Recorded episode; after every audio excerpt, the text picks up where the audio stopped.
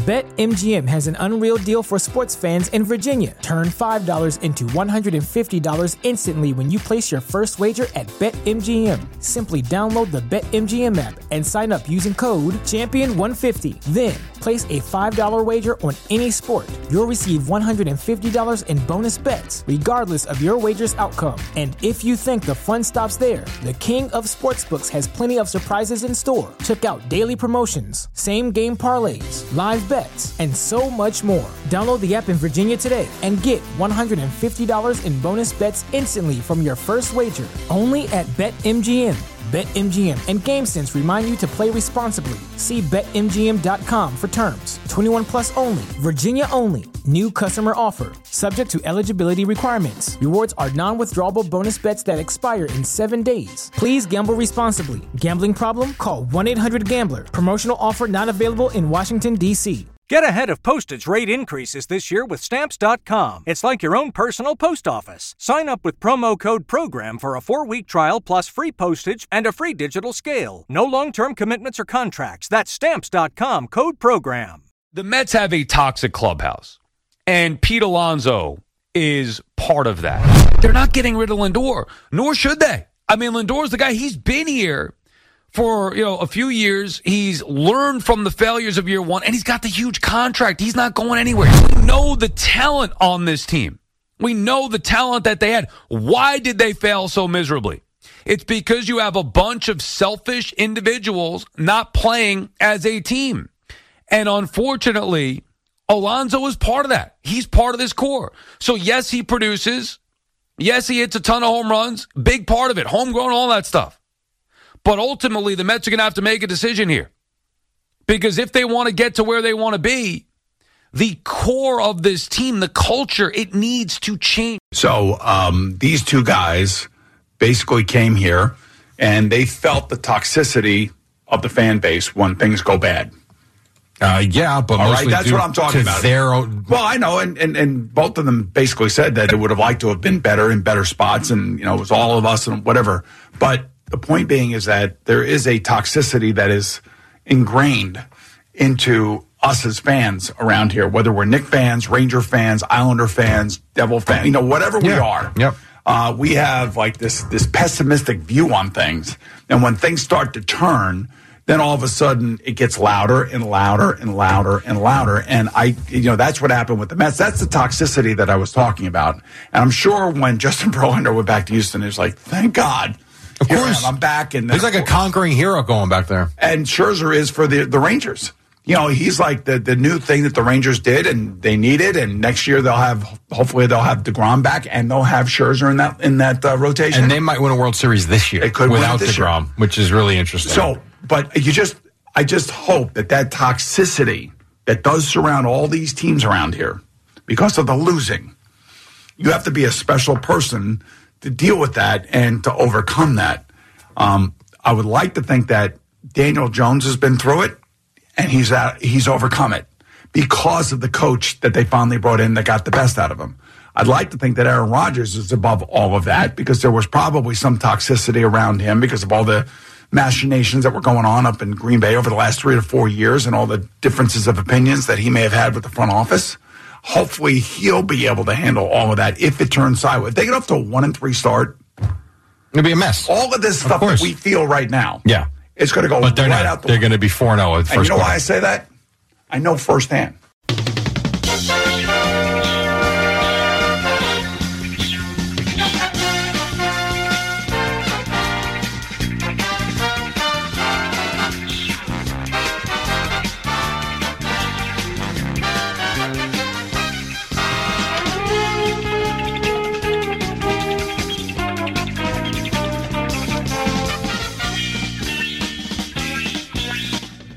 It's another edition of the Talking Mets podcast here on this Sunday, August the 13th, 2023. Of course, I'm your host, Mike Silva. You can check me out all the time at the TalkingMetsPodcast.com. Send me a tweet at Mike Silva Media and you can show on Apple Podcasts, Spotify, pretty much whatever podcasting service you desire. If you want to interact with me, Mike Silva at TalkingMetsPodcast.com. No G. Mike Silva at TalkingMetsPodcast.com. You can get me on Instagram Talking Mets No G, and I want to welcome in the good folks from the Fan Sided Podcasting Network, as well as RisingApple.com. Uh, welcome to another edition of the Talking Mets podcast. When I told you guys last week, there are times when it, your team is out of the pennant race that you have those moments when you could not feel further away from a championship or from credible, meaningful baseball. Yesterday at Citi Field, that doubleheader, those are one of those moments. I mean, those are rough games. I mean, anybody who anybody who went to those games and wants to send me an email, Mike Silvat, TalkingMetsPodcast.com, no G, let me know how it was because that's rough. I mean, you could you could go and get the food and still have a good time, but from a baseball perspective, that's rough. What is it? Uh, 34 to 3 was it uh, no 21 to 3 and you know 27 to 3 in a doubleheader it doesn't get much worse than that look doesn't matter if it's 27 to 3 or double one nothing shutouts a loss is a loss and the Mets are in a position where the roster today is not the roster tomorrow so away we go now it as I said not easy to do shows when the team is out of the pennant race but this is New York this is the Talking Mets podcast the Mets may be bad. We're not going to be bad. We're not tanking for a number six pick. We're not, you know, putting the tents down and wait until the offseason. We're going to do the best we can do here. But a uh, lot to talk about. We're going to get in, and you heard the comments on the way in. Sal Licata, Boomer Esiason, WFAN. I know I criticized them, but I think the topic is important. Toxic clubhouse, toxic fan base. We'll get into that. Uh, Brett Baty was sent down. You know, something that I thought about talking about before this week. I wanted to get into it last week, but we had other things to talk about. Right move. Will we see him again? Hmm. I got to tell you, Brett Baty's got a lot to prove, and there was some very disturbing comments in a New York Post article. We'll get into that. And then there was non Mets related news. We'll round out the show with that. The Orioles suspending their broadcaster for stating the facts. What kind of media world are we in? We're in the 2023 media world, and I'm going to give you on the way out some of my thoughts because although it's the most ridiculous thing I've ever heard and seen, I think you're going to start to see media for teams shift in a way that you're not going to like. But in a lot of ways, it's a self fulfilling prophecy because of the behavior and the product and a lot of things we talk about here on the front end, front end of the Talking Mets podcast. So, okay, let's start out. Do the Mets have a toxic clubhouse? You heard Sal Licata. This created a big stir. You know, Brandon Tierney at WFAN jumps in, and then you heard I had a clip about Boomer Esiason talking about toxic fan bases, which Boomer, a former New York athlete, would know a thing or two about that.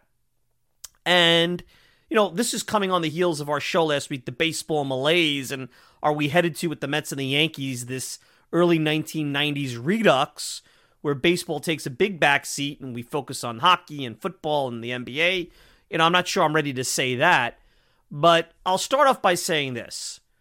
And I warned everybody about this when the deadline came and things were starting to get ripped apart that it was going to be really hard, at least through the rest of the regular season and into the postseason when the Mets are not in it, to be a Mets fan. The media was going to use it as a pulpit to really bash on this club. And I'll tell you the truth, it's actually not as bad as it was in other seasons where the Mets were closer to the playoffs under Wilpon ownership because I think in the back of the head of many of these members of the media, they know the owner spends money and they're going to be careful about how far they go. But I mean, when I wake up this morning and you know, there's an article in in a major publication interviewing the fans who are basically going to the game with a paper bag on their head. Well, you know, that kind of tells you where we're at. I mean, that's not for me personally. That's not analysis I'm interested in. And I know what you guys were saying.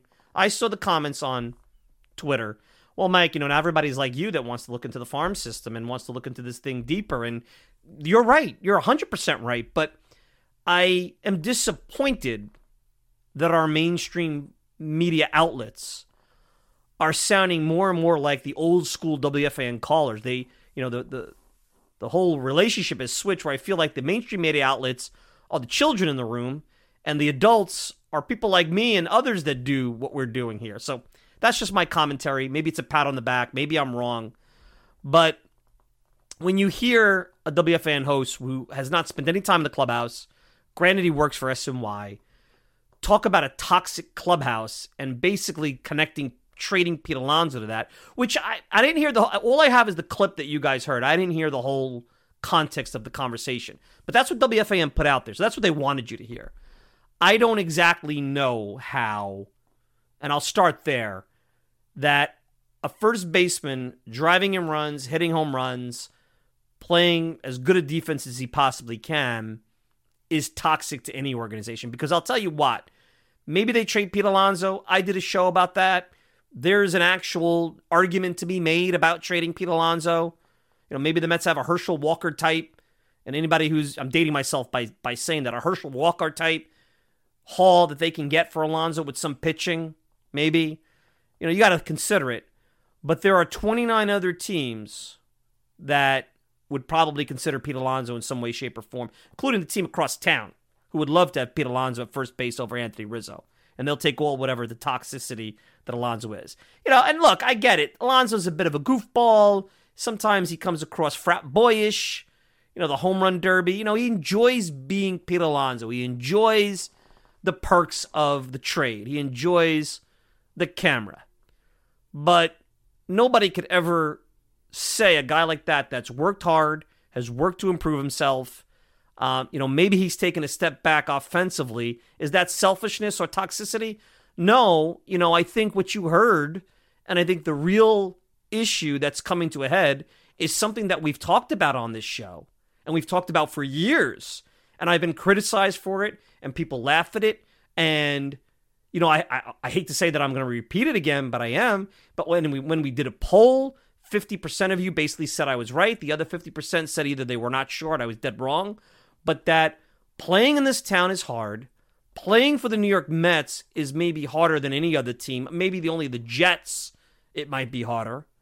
And there is a yoke around the neck of every one of these guys that put that uniform on and you have no idea how they're going to respond to it.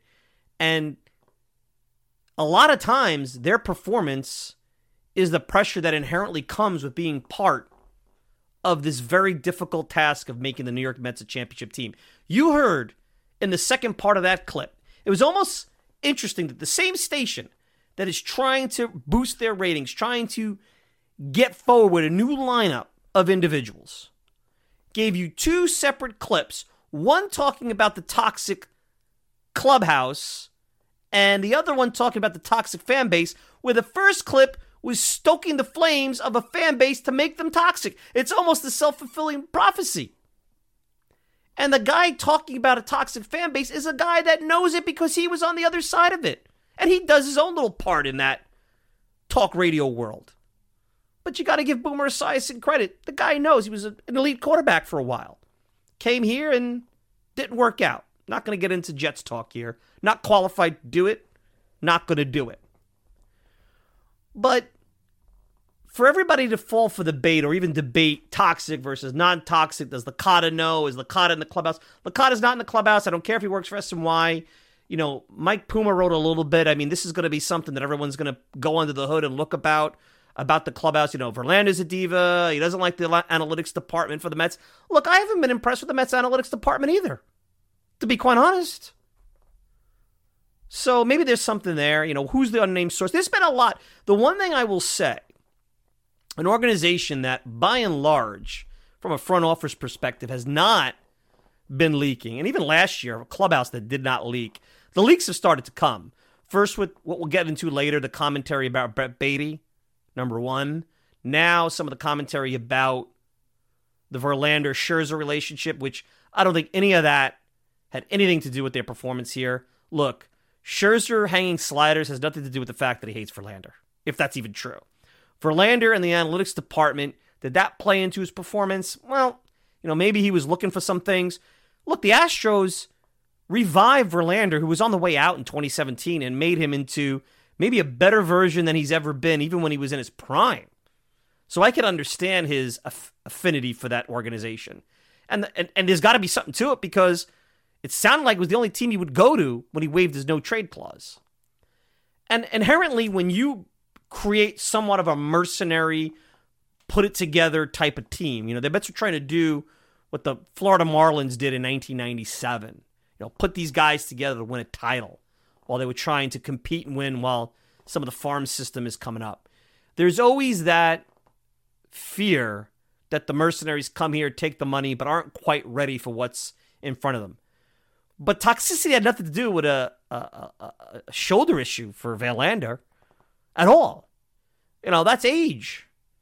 You know, I don't think toxicity has Starling Marte at a crossroads in his career where he had a serious surgery in the offseason and probably needed the year to get better. Probably shouldn't have come back so soon, probably pushed himself.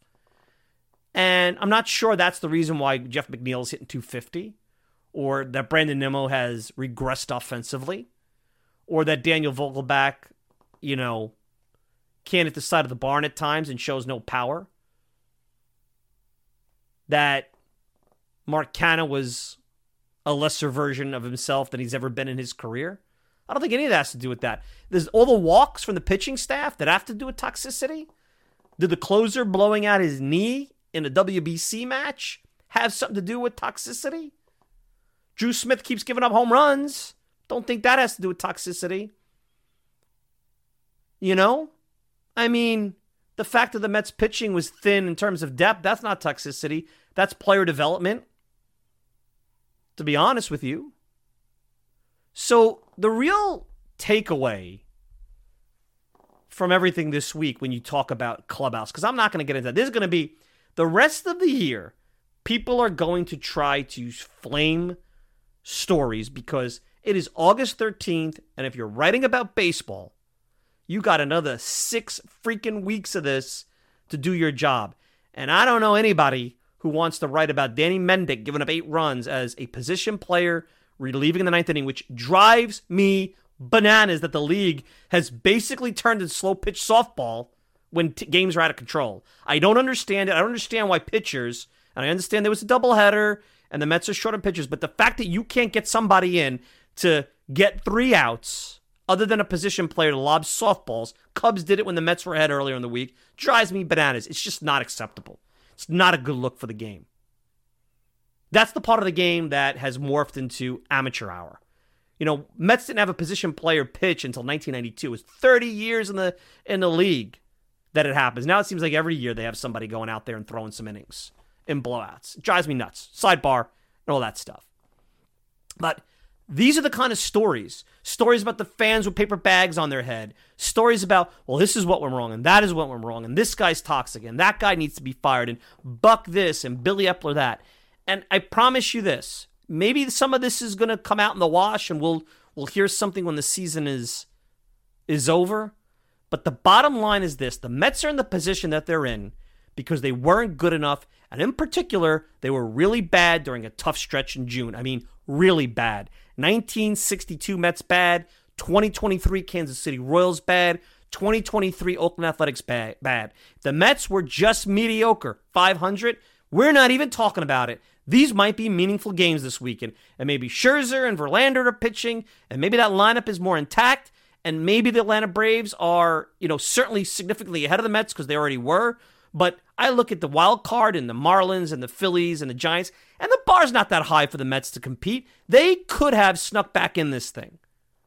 But the odds were long and the road was hard, and they had two 40 something pitchers that, quite honestly, Billy Eppler said they're probably nearing six inning, three run type of guys more than they are the former versions of themselves. And if I could get a haul, I'm going to do it. And he did. We'll see what the Gilberts and the Cliffords and the Acunas come out to be. Early signs are positive, but one guy's smashing it up in, in single A, high A Brooklyn. The other two are in double A Binghamton. Uh, you know, a little bit of ways from Citi Field. Ask Mark Vientos and Brett Baty. But ultimately, the real rub here is that this is a hard city to play in, and it's getting harder. And the business model of media is to incite and inflame you and anger you. It's that way in politics, it's that way in sports.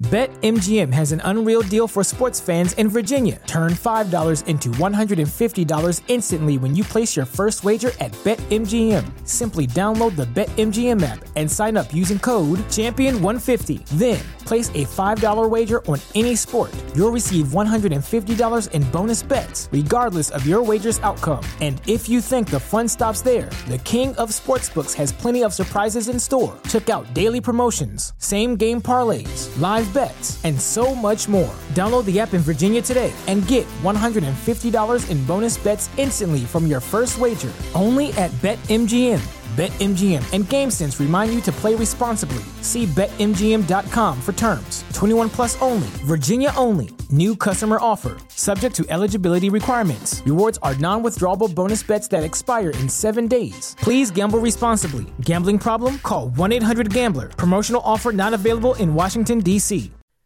It's that way in weather. Do you understand? I, I turn on the news, and every freaking rainstorm, it's the end of the world. I've never in my life experienced something like this.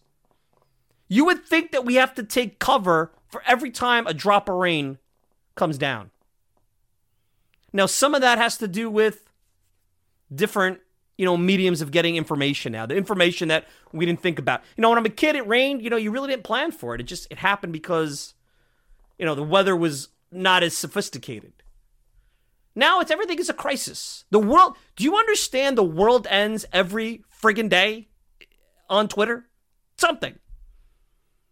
So why would the sports world be any different? Because it's how they've come to build their business model. Part of that is they don't pay enough to get good people out there. So the days of the great writers from the 60s, the 70s, heck, even the 80s, the 90s, you're not going to get those people anymore. Nobody can live on those salaries. Nobody. And then you got editors who are under pressure to produce clicks now on websites. So how do you do that? Drama. Worst team money can buy drama. I mean, I had to get off Twitter yesterday because to see members of the media spend their entire day at the ballpark making stupid jokes, it's just why am I wasting my time? Do you really think I'm going to spend my day? And look, there's a there's a segment. Look, I love Barstool and the guys, but and Frank the Tank's been on the show, but at some point that shtick gets old. That's one dimensional. And do the Mets deserve scorn? Sure, they've been bad. I'm not sitting here saying everything's all right. But why don't we talk about maybe the plan here? You know, Ken Rosenthal wrote a good piece about maybe what the Mets' plans are in free agency. We'll get into that. I don't know if we'll have time today, but we'll get into that. There's a lot to that. But instead of talking about well, why is there a toxic clubhouse? Why is this? Why don't we talk about the challenge that's in front of any team in this town? Daniel Jones, Aaron Rodgers, Jalen Brunson. I mean, I couldn't even name someone on the Islanders and the Rangers, but you guys probably can. Cross town, the Yankees. All of a sudden, Brian Cashman's not that frumpy old. Oh, look how look at the victim Brian Cashman is. All of a sudden, there's some accountability there, huh? It's hard. Here's a team like the Yankees that should get pass after pass after pass and has. But quite honestly, if you're a Yankees fan and and you're old enough to have the 96 and beyond experience, do you have anything to be upset about? Honestly? Do you really? In the rest of my lifetime, I don't know if I'll see five championships for the New York Mets. And I'm betting I won't. I'm hoping to see a couple, but I'm betting I won't. If I had five since 1996, I'd shut up. And look, the Mets are at a point where, they, and I've said this, and we talked about this with Mike Vaccaro. I've talked about this, and, and, and maybe this is something that I'm overplaying, and I wouldn't be talking about this in at this level if they were in a, a some kind of race for something. But they're like 1940s Rangers level at this point. They are. You know, maybe not quite. You know, the Knicks are more like that than the Mets. But even look at the Rangers, who I can now. I, I, I was alive. I remember all my friends in high school. I can now die in peace. Their parents. The Rangers won a Stanley Cup in 1994. 1994 is a long time ago.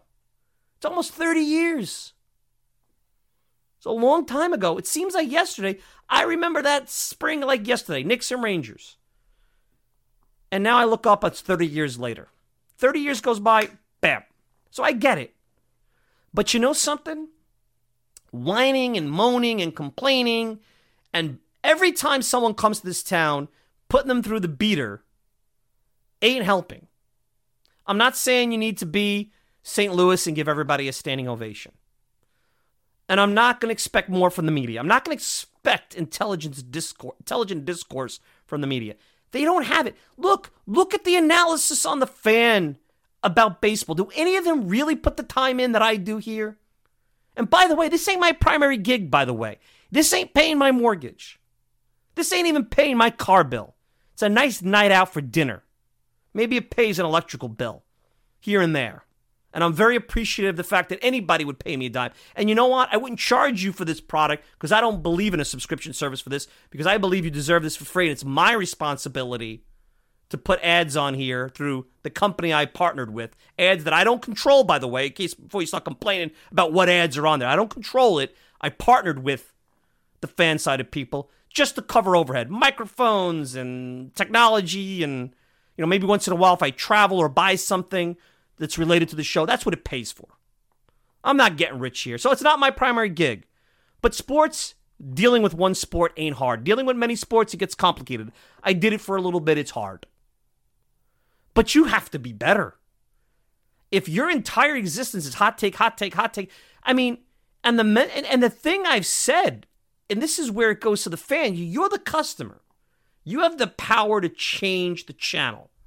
Right now, rather than listen to anything mainstream, do an audiobook. Listen to something that probably doesn't agitate you. Because the world is not always ending. Not every opinion is right or wrong, left or right, up or down. That's what they want you to believe. So, you know what's toxic? Probably not the Mets clubhouse. It's New York, it's the New York media, and by extension, it's the New York fan. And I think part of that is that there are people out there that are working hard. Their dollars going a lot less. It's oh, this has been the case since the beginning of time. There's a lot of money out there on the field and in the pre- and in the uh, owner's box, and it's really easy to be jealous and angry. But you know something, guys? This then be- does not become a healthy hobby. It doesn't. Because now all the negativity that comes from your commute, from your job, from turning on the freaking news, now bleeds into the candy store. And when I was a kid, the candy store and sports was supposed to be an escape escape from reality, two and a half hours of entertainment. That's why when teams go bad, like the Mets have, it's probably better that you step away unless there's something that is interesting, like a prospect being called up or, you know, a big event, or maybe you enjoy seeing a player on the other team. But if you're going to spend the next six weeks absorbing absorbing the trolling, being angered about the 4A lineups, which told you that was coming once they ripped the team apart, Told you. Then go find something else to do. I'll try to keep it better here. But quite honestly, the toxic is not the Mets clubhouse. It's us. And name me a team that goes bad that everybody's singing kumbaya in that clubhouse basically the same team as a year ago, for the most part. And I read the article by Puma, you know, Bassitt in the clubhouse, but, you know, are Tylor Megill and David Peterson that fragile that the absence of the coffee clutch they had with Taijuan Walker and and and Bassitt and uh, and Scherzer that they that they took nothing away from those conversations. Maybe Scherzer should have became the pitching coach. And look, there's a lot of speculation that Scherzer's the leak. Who knows? It could be Canha, it could be Pham, it could be Scherzer, it could be Verlander. I don't know who the media befriended. You know, maybe it's if it's somebody in that clubhouse. One of the things I would do if I had Billy Eppler say, you know what? Who's talking about Brett Baty's development? Saying some pretty back channel, deep inside baseball information about him, if it's true, if it's not being lionized. So I'm not here to talk about toxic Mets clubhouse. I don't believe a toxic Mets clubhouse unravel this season age, injury, underperformance, lack of depth. Toxicity doesn't create any of that stuff.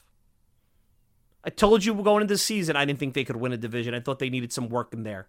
I thought they could play in the wild card because the bar is low. Because I figured they, what did I say at the beginning?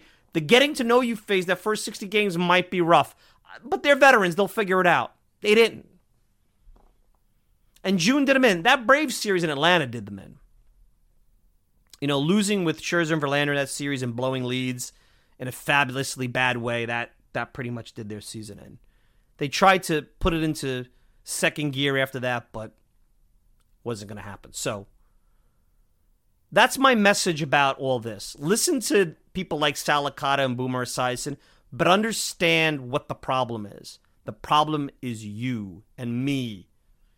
Because at some point, we have to fairly assess what's in front of us. And there's a time for anger, and there's a time for understanding what's the situation. And the situation, quite honestly, is this team wasn't good enough. You could put any blame you want on anything. You want to believe it's Buck, it's toxic, it's this, it's that. That makes you feel better to be angry the rest of the year. The Mets aren't good enough. Their farm system wasn't deep enough. Their players were older. That team, I think Adam Ottavino in that article hit it right on the head. They had their shot last year. There's a show. Go back and listen. Around this time last year, right after they took four out of five from the Braves, is this the Mets' best shot? I talked about it. And I had my gut told me that everything was coming together. And they didn't win. They lost to San Diego. They lost the division to Atlanta. Sometimes that happens. So now they retreat. We'll see what next year brings. Ken Rosenthal wrote a great article about perhaps the strategy that he understands to be, and we will have a chance to talk about that throughout the next couple of weeks because I have my thoughts. Might include putting together a super rotation with the Far East. Maybe all you know, three fifths Ohtani, Yamamoto, and Senga, a Japanese rotation, guys from another country who are coming here and you know taking on everything, including culture. Maybe that's what it'll take. You know, give Senga a lot of credit. I was the biggest skeptic of him. He came here, new country, new baseball, new food, away from home, doesn't speak the language. And he's the only one who seems like to be unaffected by all this BS and garbage. Had a pretty good year. Exceeded my expectations. Maybe one of the only ones on there. Maybe Tommy Pham was the other one. He's not even here anymore. And now he's having trouble seeing the baseball apparently out in Arizona. So he has a very serious eye issue, and I feel for him on that. That's that's unfortunate. So that's what I got to say about toxicity and clubhouse and chemistry. When I say you're the problem and I'm the problem, I'm not saying that we're causing things here, but we're not helping things. If you're always going to be waiting for the other shoe to drop, Charlie Brown, it's gonna freaking drop. I've told you this. I saw the energy in that ballpark during the playoffs. It's the old, um, you know, rose rosary bead crowd, the novena crowd, I call it, praying. Oh my god! Oh my god! Oh my god! Oh my. Well, guys, guess what? That energy, you don't want to believe it? Read a little bit of energy. That's going down on a field. That don't help matters. I almost rather the Mets play 162 games on the road sometimes. I bet you they they would be, do better. They really would, because at least there they expect to the negativity. At home, it's almost like sometimes it's a road game. It's been like that for a while. Been like that for a while. In big spots, it ebbs and flows, but in big spots. So, anyway, let's take a quick break. When I come back, Brett Baty was sent down. Will we see him again this year? And what's the future for Brett Baty? I got a lot of questions about that. You're listening to the Talking Mets podcast. We'll be back with more right after this. BetMGM has an unreal deal for sports fans in Virginia. Turn $5 into $150 instantly when you place your first wager at BetMGM. Simply download the BetMGM app and sign up using code Champion150. Then, place a $5 wager on any sport. You'll receive $150 in bonus bets, regardless of your wager's outcome. And if you think the fun stops there, the King of Sportsbooks has plenty of surprises in store. Check out daily promotions, same game parlays, bets, and so much more. Download the app in Virginia today and get $150 in bonus bets instantly from your first wager. Only at BetMGM. BetMGM and GameSense remind you to play responsibly. See BetMGM.com for terms. 21 plus only, Virginia only. New customer offer. Subject to eligibility requirements. Rewards are non withdrawable bonus bets that expire in seven days. Please gamble responsibly. Gambling problem? Call 1 800 Gambler. Promotional offer not available in Washington, D.C.